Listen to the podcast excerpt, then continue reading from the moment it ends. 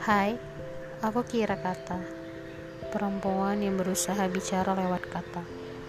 Pernah gak sih Ingin bicara ke orang lain Tapi sulit? Tiba-tiba Bibir terkunci Suara menghilang. Padahal Di kepala kalian ada ribuan kalimat dan kata yang ingin segera tersampaikan. Dan ini ceritaku. Semoga kali ini tersampaikan ya. Dari telinga turun ke hati.